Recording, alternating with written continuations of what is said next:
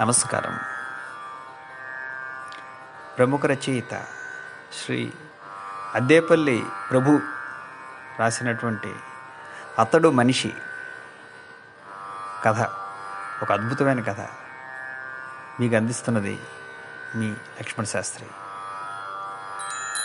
వినండి. మన చుట్టూ ఉండే ప్రదేశం చాలా ప్లెజెంట్గా ఉండాలి. చాలా ఖరీదుగా ఉండాలి. చాలా అందంగా ఉండాలి.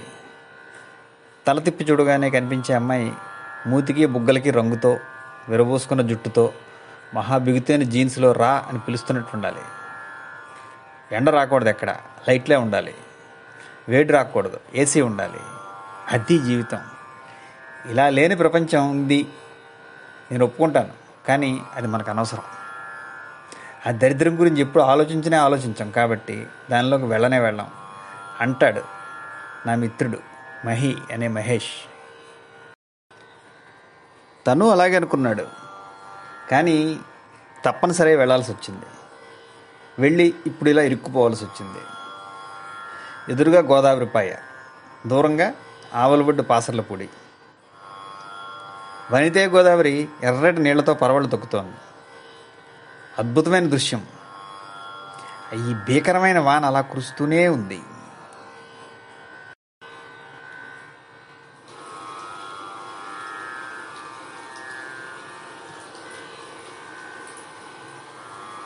అమలాపురంలో దిగి ఆటో పట్టుకుని ఈ బోడసగూరు రేవికి వస్తుండగానే మొదలై పెరిగిపోయింది వాన.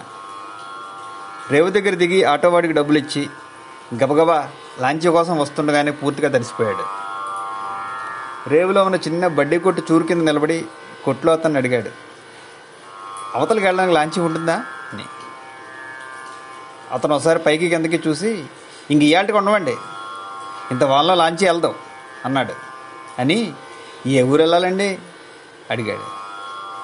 ఆదుర్రు అన్నాడు వెంకటేష్. మీరు వెళ్ళలేరండి అన్నాడు అతను.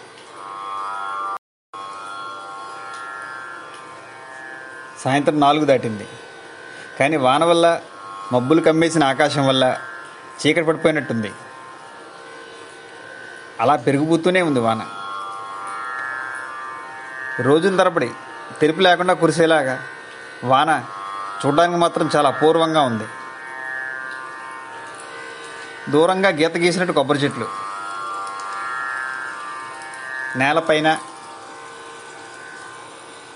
ఆకాశం కింద నది. అన్నీ ఒకేలా ఉన్నాయి. ఇటు అటు అంతా నదే.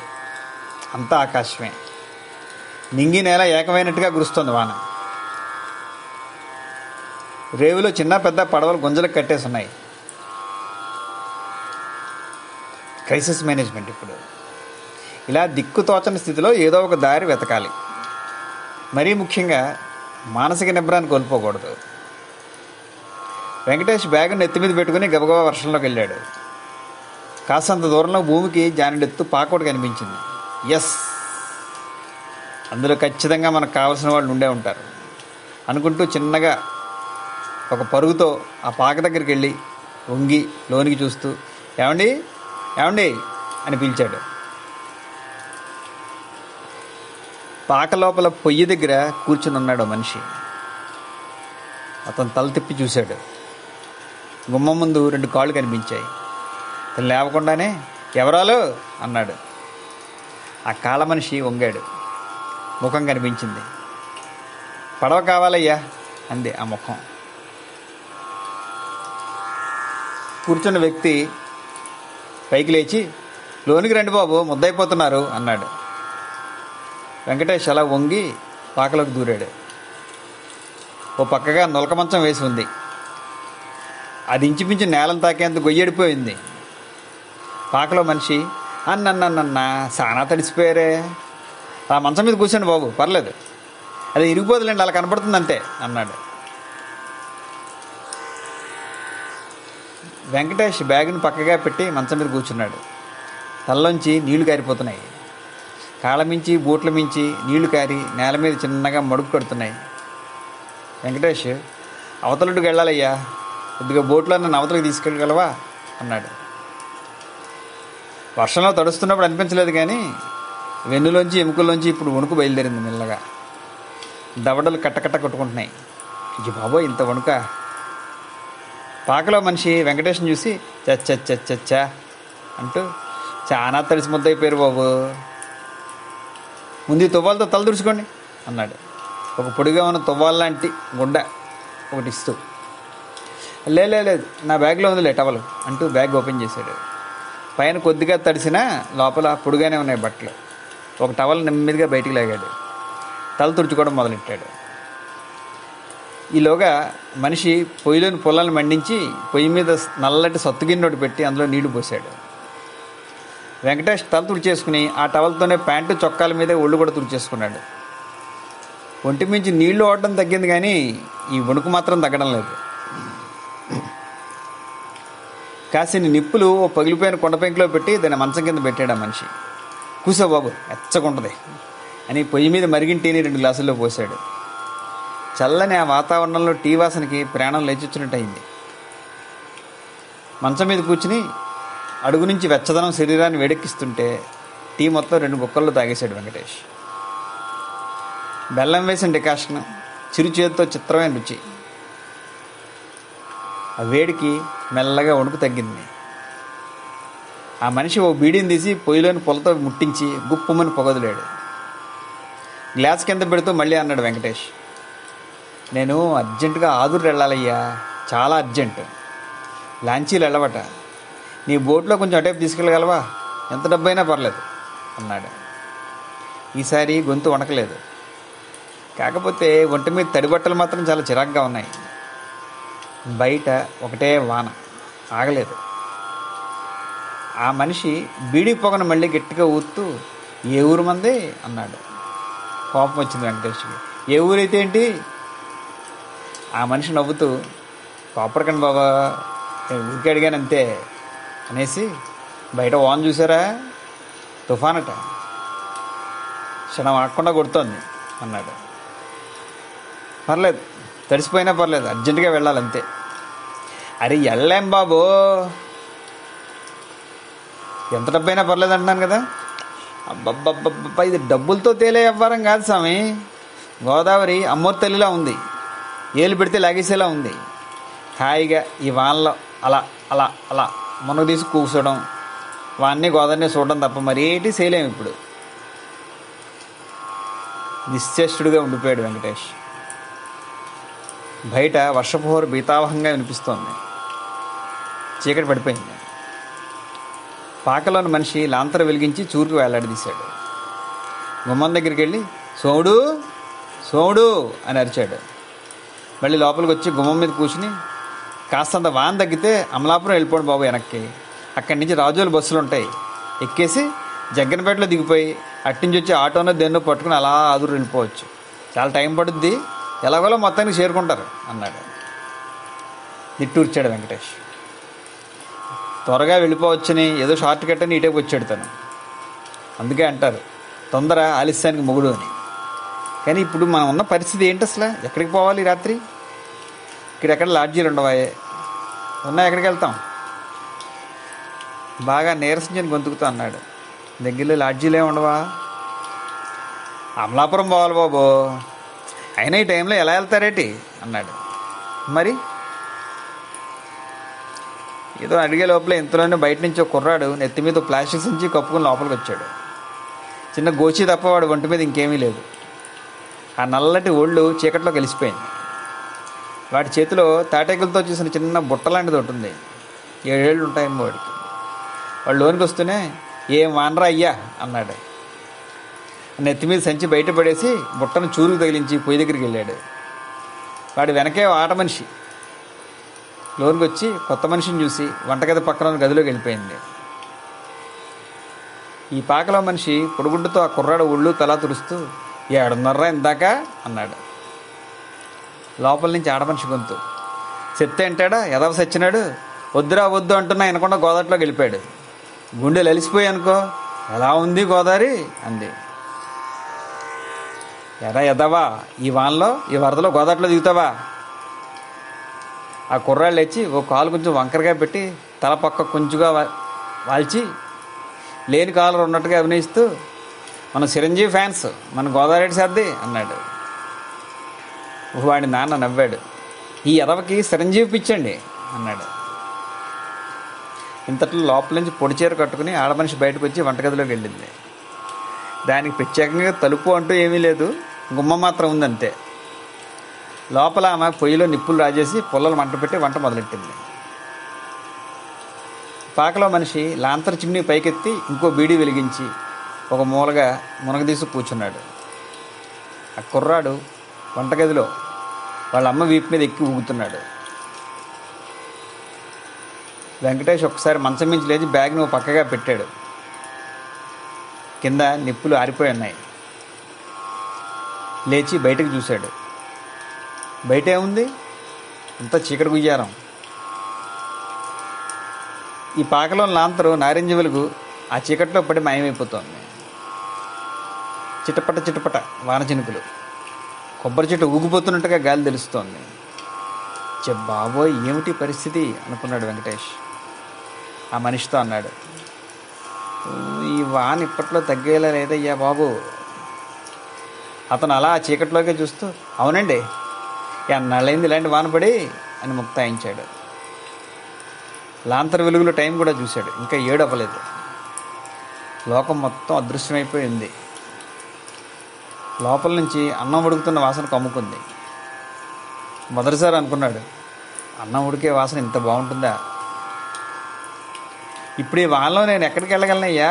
అన్నాడు.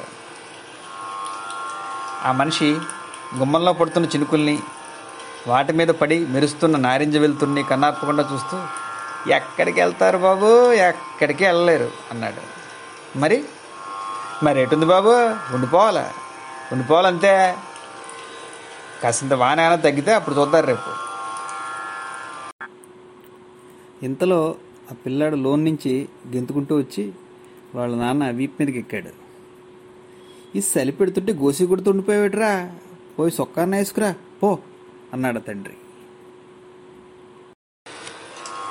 వాడు లేచి ఒక్క గెంతులో లోపల గదిలోకి వెళ్ళి చొక్కా వేసుకుని అయ్యా అంటూ వచ్చాడు. వాడు వేసుకున్న చొక్కా వాడికి చీలమండల దాకా వచ్చింది. పొట్టి చేతులు చొక్కా వేళ్ళు చివరిదాకా ఉంది. అటు లాంతర వెలుగు ఇటు వంటగదిలోని పొయ్యి వెలుగుల్లో వాడేదో గ్రహాంతర జీవిలా వింతగా ఉన్నాడు. వాళ్ళ నాన్న వాడికి అంక చూసి నవ్వాడు.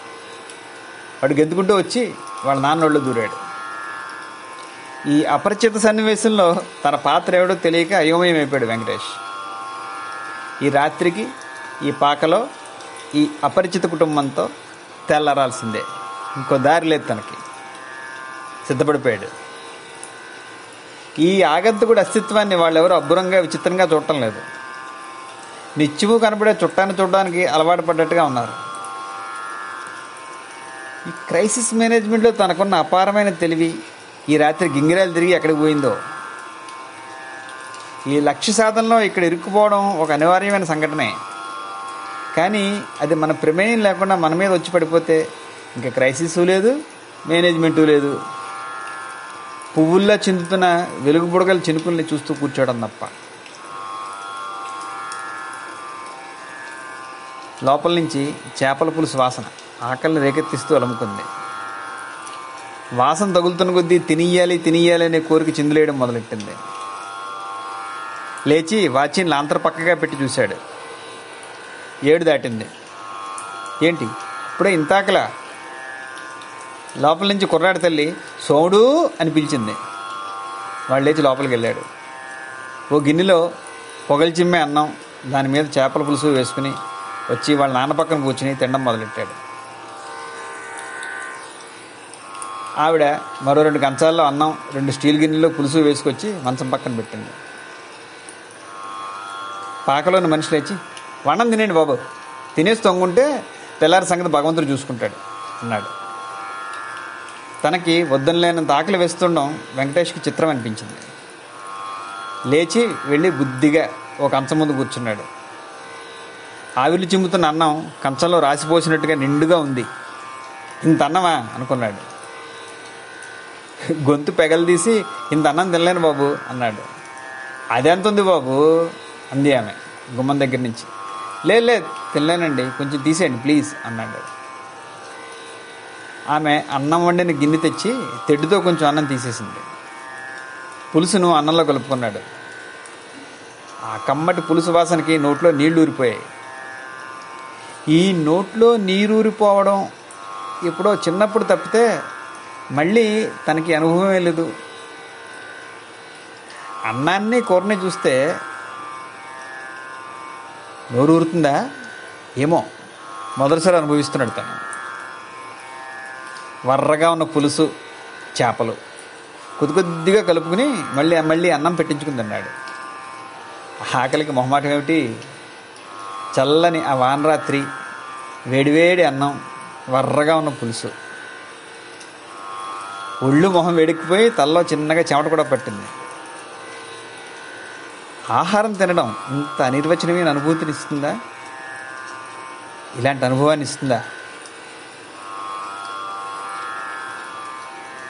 భోజనం అయిపోయింది. లేచి మళ్ళీ టైం చూసుకుని నడుం దగ్గర నుంచి సెల్ బయటికి తీసి చూశాడు. సిగ్నల్ లేదు. ఎవ్వరికి ఏ ఫోను చేయలేం. ఎవరో మనకి చేయలేరు. నో సిగ్నల్ ఇప్పుడు ఈ సెల్ ఒక బొమ్మరాయి అంతే. ఆ మొన్నాడు తింటూనే నిద్రకు పడ్డాడు. వాళ్ళ అమ్మ కూడా తినేసి ఆ కుర్రాన్ని తీసుకుని లోన గదిలో మంచం మీద పడుకుని పోయింది. ఈ పాకలో మనిషి తినేసి కంచాలు గుమ్మవతలు పడేసి తువ్వాలతో చేతుడుచుకుని బీడీ తీసి వెలిగించి కూర్చున్నాడు. తనకి ప్రమేయం లేని ఈ విచిత్రమైన పరిస్థితిలో ఏమిటి ఇలా కొనసాగిపోతున్నాను అనుకున్నాడు వెంకటేష్. చిత్రంగా ఆ మనిషి కూడా అలాగే ఉన్నాడు. కానీ అతనికి ఏం చేయాలో తెలుసు. అతని ఇంట్లో ఒక అపరిచితుడు ఉన్నా అతడు అది తనకు ప్రమేయం లేని సందర్భంలాగో లేక ఒక సహజమైన ఘటనలాగా ఉన్నాడు అంతే వెంకటేష్ లేచి బ్యాగ్ తీసి షార్ట్ బయటకు తీశాడు. ఒంటి మీద ప్యాంటు షర్ట్ ఇంకా తడిగానే ఉన్నాయి. టవల్ చుట్టుకుని వాటిని తీసేసి షార్ట్ వేసుకున్నాడు మరో పొడి షర్ట్ వేసుకుని తడి బట్టల్ని చూరులో తాటికమ్మగా వెల్లడదీశాడు. అలాగే కూర్చుని బయటకు చూడటం మొదలెట్టాడు. ఈ చిన్ని పాక ఒంటి మీద బట్టలు లేని కుర్రాడు. కరెంటు లేదు టీవీ లేదు సోఫా లేవు డైనింగ్ టేబుల్ లేదు ఫ్రిడ్జ్ లేదు మంచాలు లేవు. ఏమిటి బతుకు? అనుకున్నాడు. వీళ్ళ బతుక్కి ఒక లక్ష్యం లేదు. ఒక ఉన్నతమైన స్థితికి ఎగబాకాలి అనే కిల్లర్ ఇన్స్టింక్ట్ లేదు. ఏమిటి? ఎలా బతుకుతున్నారు ఈ బతుకులు? ఎందుకు బతుకుతున్నారు? ఒక జంతువులా. బతుకున్నాం కనుక తినడం. తింటున్నాం కనుక బతకడం. అంతేనా? వీళ్ళకు ఐన్స్టీన్ తెలుసా? ఒక న్యూటన్ తెలుసా? ఒక జార్జ్ బుష్ తెలుసా? ఒక బిల్ గేట్స్ తెలుసా? కనీసం కనీసం సత్యం కంప్యూటర్స్ తెలుసా? తెలీదు. అజ్ఞానం. అజ్ఞానం వల్ల దరిద్రం. ఎందుకీ బతుకు? తన ఆలోచనలకు తనకే నవ్వు వచ్చింది వెంకటేష్కి. బయట వర్షం చప్పుడు అలాగే వినిపిస్తోంది.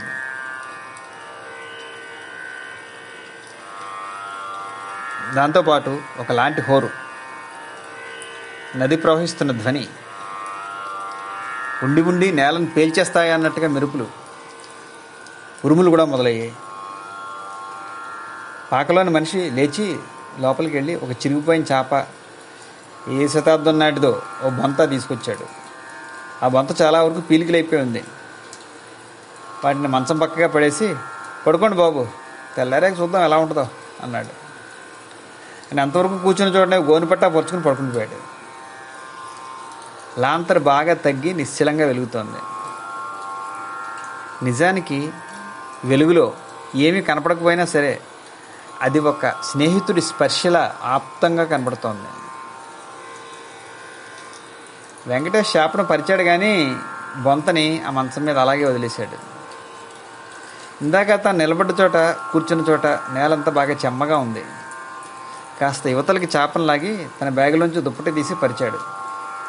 ఇంకో పల్చడి దుప్పటి తీసి బ్యాగ్ని తలగేళ్ళ పెట్టుకుని వాలాడు. బయట అంధకారంలోకి ఊహ కూడా పోవడం లేదు. కానీ మెరుపు మెరిసినప్పుడల్లా కాస్త బంగారం కలిసిన వెండిలా ఒక అనంత నీటి ప్రవాహం తటిల్లను మెరిసి మాయమైపోతుంది. సెల్ తీసి టైం చూశాడు. ఎనిమిదా? తను కల్లా కూడా ఈ టైంకి ఎప్పుడూ పడుకోలేదు.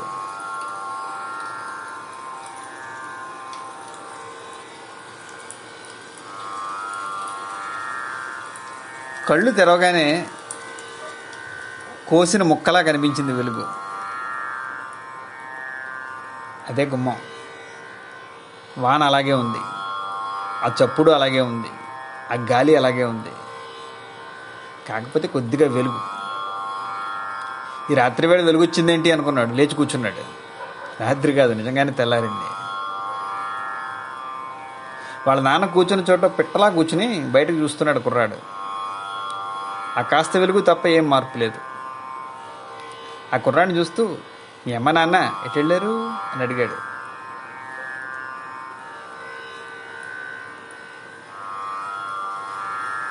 ఆ కుర్రాడు అతని వంక చూసి రెండు వేళ్ళు చూపించాడు.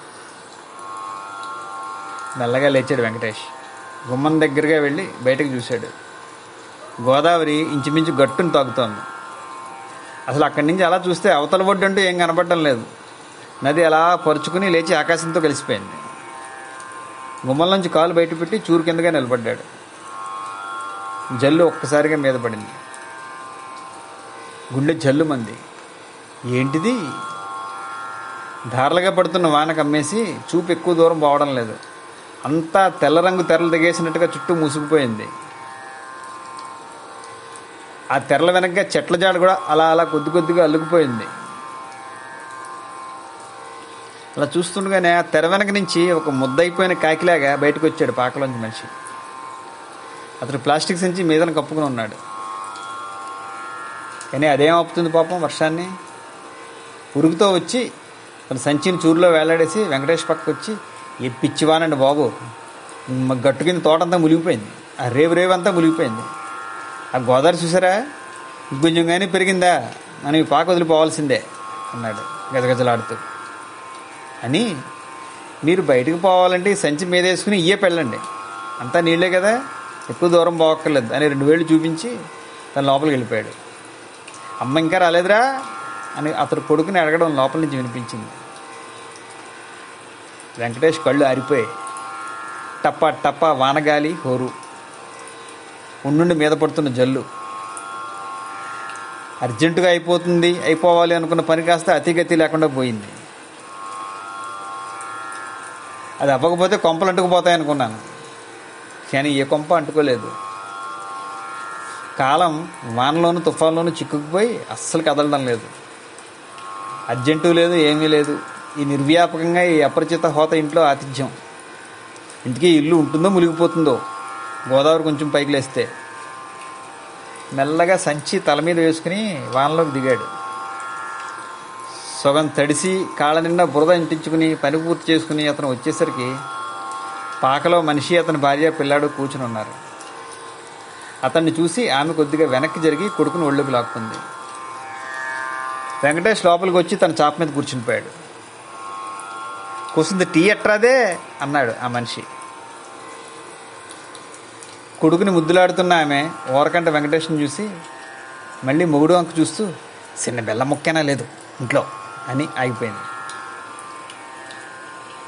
ఆ మనిషి తల ఊపి విషయం అర్థం చేసుకుని ఫోన్లే ఏ ఉత్తదేనా ఇట్టే? అన్నాడు.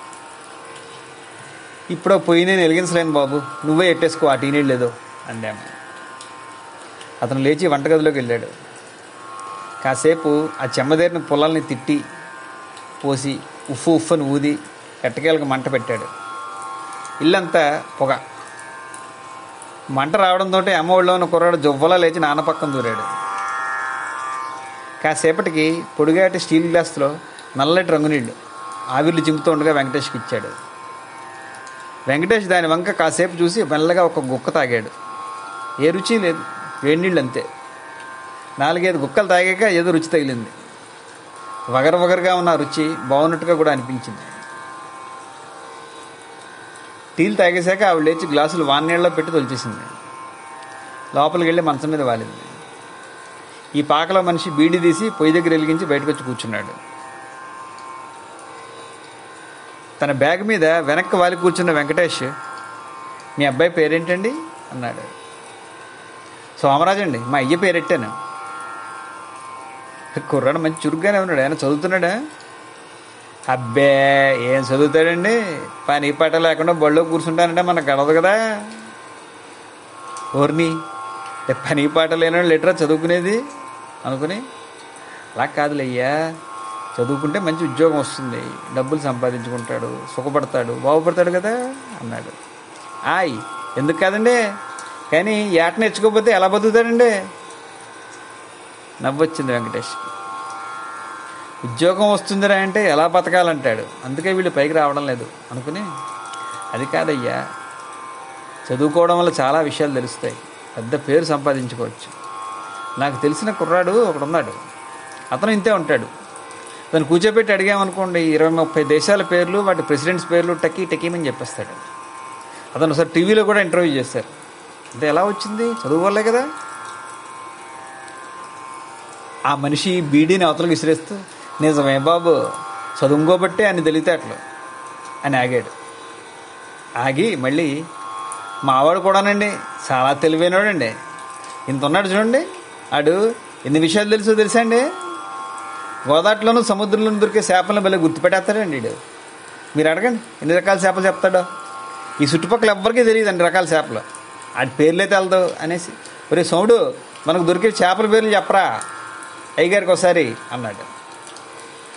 ఆ కుర్రాడు వెంకటేష్ని చూసి మళ్ళీ వాళ్ళ నాన్న వైపు చూస్తూ మట్టగిడిసెలు శాతపరిగలు పంజరం ఇలస పండుగప్ప వాలుగ మోసు బొచ్చు ఎల్ల కొరమీను ఇసుకదొందులు మార్సు రొయ్య గండమీను గొయ్యంకులు తాటిగిలస బొమ్మిడాయిలు గొరస బేడిస శీలావతి బెత్తిపెరిగ సొరచేప కానాగదులు సందువ సావిడాలు పీతలు టేకి కవళ్ళు చుక్కపీతలు అంటూ అలా ముందుకి వెనక్కి ఊక్కుంటూ ఆయాసపడుతూ చెప్పాడు లిస్టు నాన్ సెన్స్ అనుకున్నాడు వెంకటేష్ నేను చెబుతున్న విషయం ఏంటి? వీడి బోడి చేపల విషయం ఏంటి? కొద్దిసేపటికి అతని పెదాల మీద వచ్చిన చిన్న వంకర నవ్వు లోపలికి ఇంకిపోయింది. అవును. ఆ కుర్రాడు తను ఎందులో ఉన్నాడో తను ఎందులో ఉంటాడో దాని గురించి అపారమైన జ్ఞానం సంపాదించాడు. వరద గోదావరిని కటికి చీకట్లో ఎదగలగ సాహసి. తన కొడుకు అయితే ఇరవై దేశాల పేర్లు ప్రెసిడెంట్స్ పేర్లు చెప్పగలిగేవాడు. అది కూడా ఆటలో పాటలో లేకుండా ఐదేళ్ళ వయసు నుంచి నూరు నూరు పోస్తే చెప్తున్నాడు. కానీ ఇప్పుడు నేను లోపల సీరియస్గా ఆలోచిస్తున్నాను. నా కొడుక్కి ఆ వయసులో ఆ దేశాలతోనూ అధ్యక్షులతోనూ పనేంటి? వాడికి వాడికి బుర్రకి అక్కర్లేని విషయాలని జీకే పేరుతో వాళ్ళ మీద అంటగడుతున్నాం. దీని జ్ఞానం అనాలా? ఇంత చిన్న వయసులో తన చుట్టూ ఉన్న ప్రకృతి గురించి ఇంత అపారమైన ఎరుకు సంపాదించిన ఈ కుర్రాడి జ్ఞానం అనాలా? ఇది విద్య కాదా? ఇది చదువు కాదా? వెంకటేష్ ఆలోచనలు అలా అటు ఇటుగా సాగిపోతున్నాయి. తండ్రి కొడుకులు ఇద్దరు అలా వాలి కళ్ళు మూసుకున్నారు.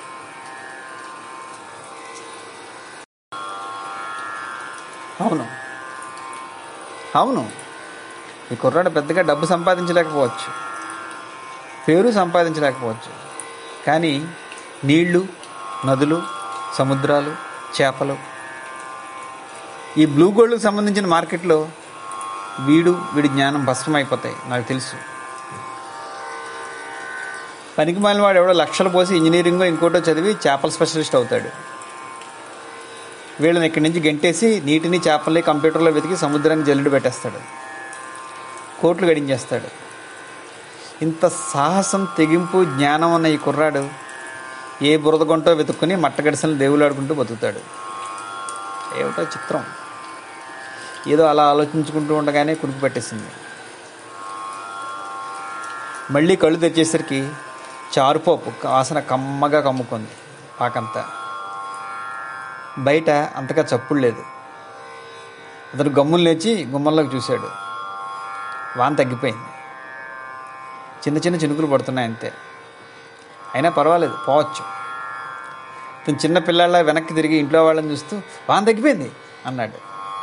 అని మళ్ళీ నాన్సెన్స్ ఏంటి నా వింత ప్రవర్తన?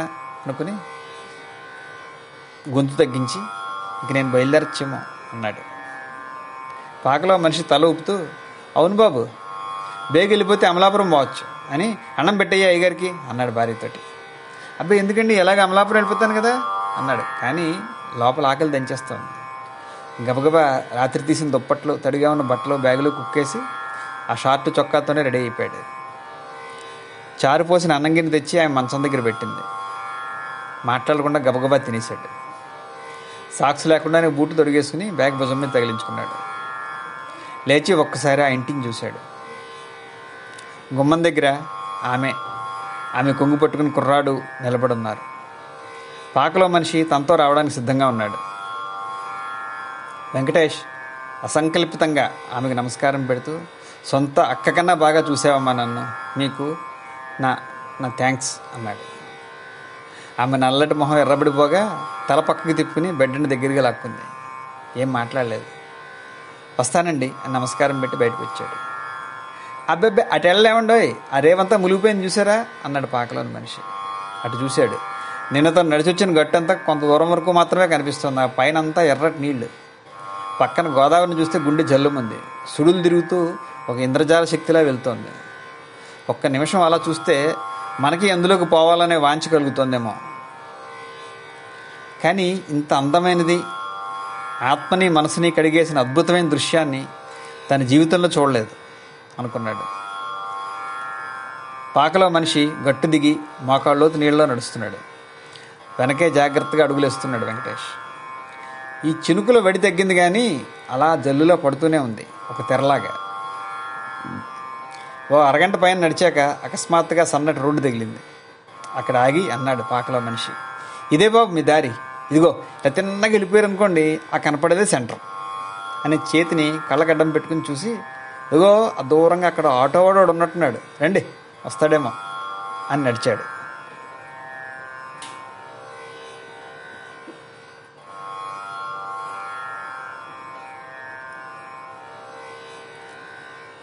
ఆటో ఉంది.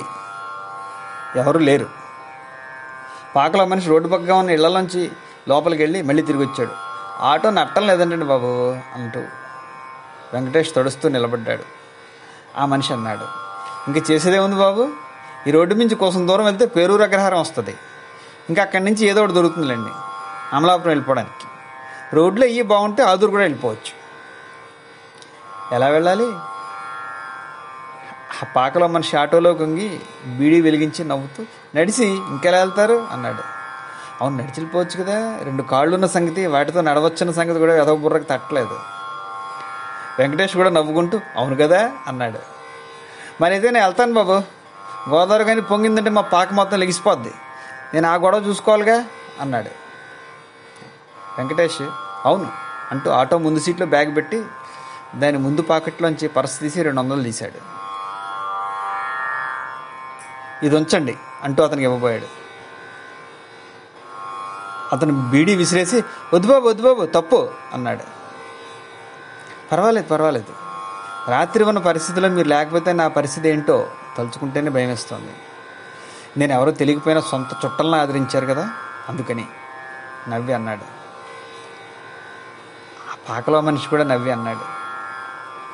బాబు మనిషి సుఖంగా ఉన్నప్పుడు వ్యాపారం చేయొచ్చు బాబు. కానీ మనిషి కట్టంలో ఉన్నప్పుడు మాత్రం వ్యాపారం చేయకూడదు. రాత్రి మీరు కష్టంలో వచ్చారు. మీరు మనిషి నేను మనిషిని.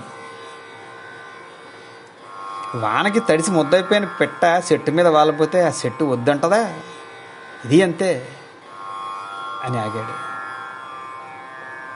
వెంకటేష్ మెల్లగా డబ్బుల్ని పట్టు పెట్టేసుకుని బ్యాగును భుజం మీద పెట్టుకున్నాడు. ఆ మనిషి అంటున్నాడు రాత్రి ఉన్న పరిస్థితి అన్నారు కదా మీరు బాబు? అలాంటి పరిస్థితి అలాంటి పరిస్థితిలో మడిసికి మడిసి సాయపడకపోతే ఇంకా మడిసిని ఎలా అంటాం బాబయ్య? ఇలాగే నాలాంటి మడిసి మీ ఇంటి ముందుకు వచ్చి ఈ ముంగిట్లో నిలబడితే లోపలికి రమ్మంటావా? బయటకు గెంటేస్తావా? చెప్పండి ఒకసారి. ఆలోచించండి ఒప్పాలి అని ఒక నిమిషం ఆగి వస్తాను బాబు ఇక. జాగ్రత్తగా వెళ్ళండి. జాగ్రత్తగా వెళ్ళండి. అంటే వెనక్కి వెళ్ళిపోయాడు. వెంకటేష్ అతను వెళ్తున్న వైపు చూస్తూ ఉండిపోయాడు. నేను లోపలికి రమ్మంటావా? బయటకు గెంటేస్తావా? నీ ఇంటి ముంగిట్లోకి వచ్చి నిలబడితే లోనికి రమ్మంటావా? బయటకు గెంటేస్తావా? ప్రశ్న చెవుల్లో రింగులు తిరుగుతోంది. ఈ ప్రశ్నకి సమాధానం మనసులోనైనా సరే చెప్పుకోవడానికి అతనికి భయం వేసింది. ఎందుకంటే అతడు మనిషి. మరి నేను?